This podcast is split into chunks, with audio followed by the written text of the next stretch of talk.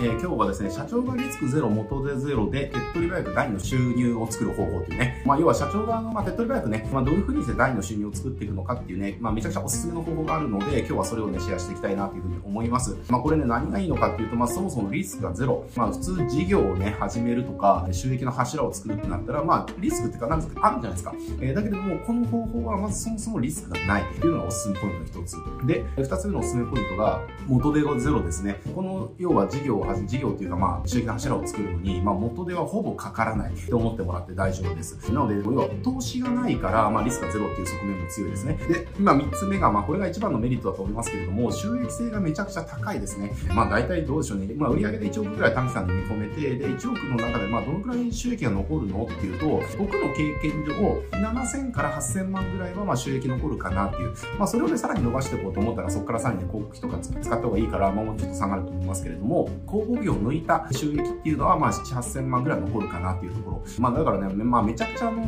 儲かるビジネスなんですよね。なので、まあ、ちょっと今日はこれをね、何なのかっていうところを紹介したいなっていうふうに思います。で、ただ、あの、誰におすすめなのかっていうと、まあ、じゃあ最初ちょっとじゃあ、おすすめじゃない方ですね。おすすめじゃない方は、えっ、ー、と、もう、数百億の会社を作るんだみたいなふうに思ってらっしゃる場合は、ちょっとこの方は適さないかなって思います。ゲームが違うんですよね。この方法は、まあ、1億ぐらいの事業ね、まあ、1億から数億ぐらい、えっ、ー、と、まあ、5億ぐらいまでだったら普通に見込めるかな。まあ、10億だとちょっとこれをメインにしていかないと難しいかなと思いますけれども、まあ、1億から5億ぐらいの間であれば、結構サクッとね、まあ、もちろんね、サクッとって言っても誰でもっていうわけじゃないですけれども、まあ、見込めるね、事業なので、そのくらいの規模の事業、収益の柱をね、まあ、別にもう一個作っていきたいよっていう方にとってはね、なんかの別の事業を始めるんじゃなくて、こっちを検討してみてもらえるといいんじゃないかなというところです。で、えっと、まあ、結局じゃあ何をやるのか結論をお伝えしていくと、同業コンサルですね。まあ、同業に対してコンサルを売っていくっていうね、ビジネスです。まあ、これ、まあ、だから何でしょうね、まあ、同業コンサルっていう言葉があるのかどうかわかんないけれども、例えばじゃああなたがリフォーム会社さんをやってたとしたら、同じ同業のリフォーム屋さんにあなたのノウハウを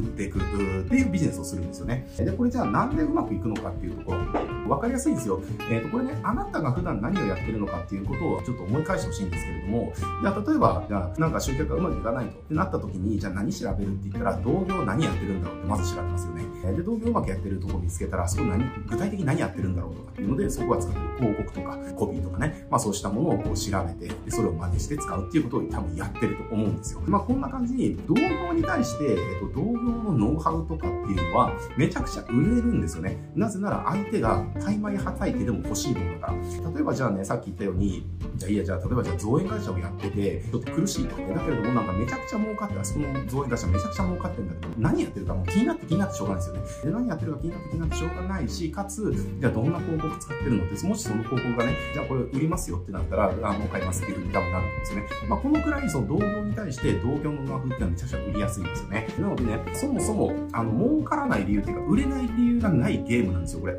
だから、もしね、これあなたの会社がある程度うまくいってたら、そのうまくいってるノウハウとかっていうのを情報にして同業に売ると。そうすることで第二の収益の柱っていうのは簡単に立ち上がってきます。なぜなら、今言った理由ですね。もう同業は同業のノウハウ、情報っていうのがもう欲しくて欲しくて仕方ないからですね。だからまあこれ、やるためにはやっぱり自社のビジネスがある程度うまくいってるとか、自社でノウハウがあるっていうのがね、あの前提になってきますけれども、そこを満たしてるんであれば、リスクを冒してね、なんか別の事業を始めるよりも、もう同業にうちのノウハウを売るっていうビジネスを始めた方が、まあよっぽど手堅く儲かるっていうところです。で、しかもこれ情報ってやっぱりコストゼロなわけですよ。だってこれ、じゃあ別の、じゃあ事業を始めましょうとか、新しい商材開発しましょうかね、あのサービス開発しましょうってなったら、商品開発コストってもう膨大にかかりますよね。だけれども、これって、要はあなたの会社でやってることを情報にまとめて売るだけだから、商品開発そもそもないわけですよ。だから例えばじゃあ、あなたの会社が美容室をやってたとして、インスタグラムでめっちゃうまくいってると。だったら同業の美容室はそのインスタグラムで何やってるのか、どうやってるのかとかね、えー、っていうことも知りたくて知りたくてしょうがない。えー、で、これね、インスタでもすでにやってることを情報として体系化してまとめて、えー、売るだけだから、商品開発のコストゼロじゃないですか。だし、すでにやってることをまとめるだけだから、その開発のスピードもめちゃくちゃ速いですよね。えー、で、しかも失敗しないわけですよ。だってうまくいってるものを流すわけだから、失敗しようがないわけですよね。だから、そのコストゼロで作れるし、もう売れることが分かった商品を早くコストゼロで用意できるみたいなところがやっぱりあるわけですよね。で、あと何よりもやっぱり収益性が高い。やっぱ情報売る、まあ、インフォビジネスって呼ばれてますけれども、このインフォビジネスっていうのはやっぱりね、収益性がめちゃくちゃ高いわけですよ。例えばじゃあ、さっき言ったね、美容師のじゃあ、うちでやってるインスタで、じゃあ毎月200人ぐらい新規が集まるから、じゃあこれをじゃあ同様に売ろうとってなった時に、じゃあそれ体系化しますので、じゃあ全部で、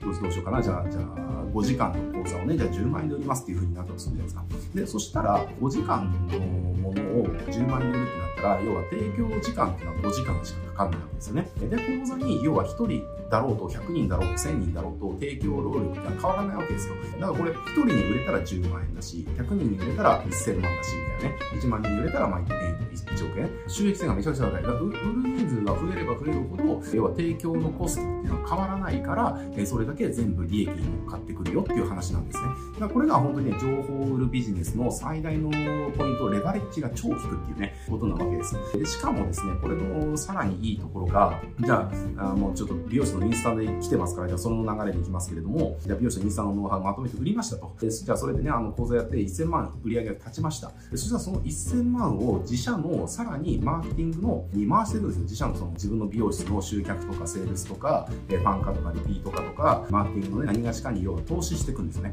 そうすると何が起きるのか、自社の売り上げが上がりますね、簡単に。だってそこにね、巨額の投資ができるわけだから、まあ、じゃあもう一店舗出そうとか、簡単にできちゃうわけじゃないですか。だったりとか、じゃあ優秀なスタイリスト引き抜こうっていうと簡単にできますよね。私、じゃあもっとマーケティングうまくいくために、じゃあ専門家をじゃあ雇うとかっていうこともできるわけです。で、そうすると、さらにいいノウハウがどんどんどんどん生まれるわけですね。で、そしたらそのノウハウが、要は同業コンサルの新しい商品として売れていくわけですね。で、さらにいい商品が、要は結果が出て、それを売ったらより売り上げ上がるじゃないですか。で、そしたらまた本業の方にそれを還元して本業を伸ばしたら、さらにその本業の方の売り上げも上がるし、情報として売るネタも勝手に生まれてくると。で、それをまたね、同業コンサルのお客さんに売っていくっていう。えこのサイクル回してもらえれば、本業の売り上げが、要は投資ゼロで勝手に上がっていくし、同業コンサルの方の売り上げも勝手に上がっていくんですよ。このサイクルを回すとね。だから、自分のビジネスがある程度うまくいってるんであれば、それのノウハウを同業に売らないっていうのは本当にもったいない。だから僕らもね、このマーケティングとか広告とかって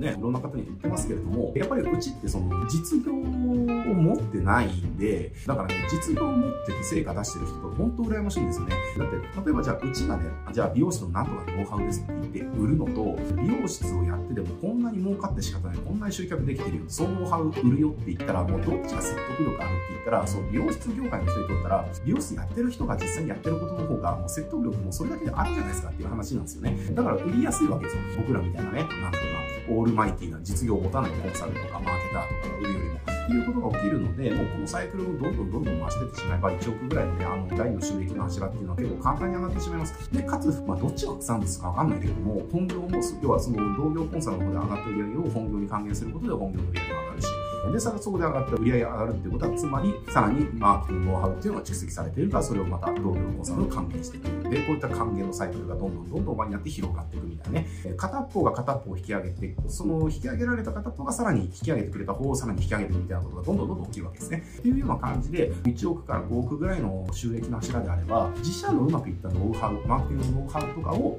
同業に売るっていうことをね、やってもらうと、まあ簡単にね、今日売り上げ、まあ、数千万とか1億ぐらいであれば、ポンと上がっちゃいますんでね、えー、ぜひこれ社長の方はやってほしいなって、僕らがやりたくても絶対やれないことなんでね、えー、ぜひやってもらいたいなという思っております。はい、えっ、ー、とね、じゃあね、今日はこれで終わっていますけれども、あの、もしね、あの、この同業コンサルのやり方とかね、あの、スタートの仕方とか、そのビジネスの構築の仕方とか、うまくいくやり方とか、まあ、いろいろあるんだけれども、あの、そういったことに興味がある方がいたら、ぜひね、この動画のコメントにやり方詳しく知りたいですけどね、ちょっと書いていただければ、詳細のノウハウとか動画でね、お答えしていこうかなというふうに思ってますので、ぜひ具体的なやり方を教えてくれるという方いらっしゃったらね、あの、コメントでそれ書いていただければと思います。はい、じゃあ今日はね、これで終わっていきたいと思います。ご視聴ありがとうございます。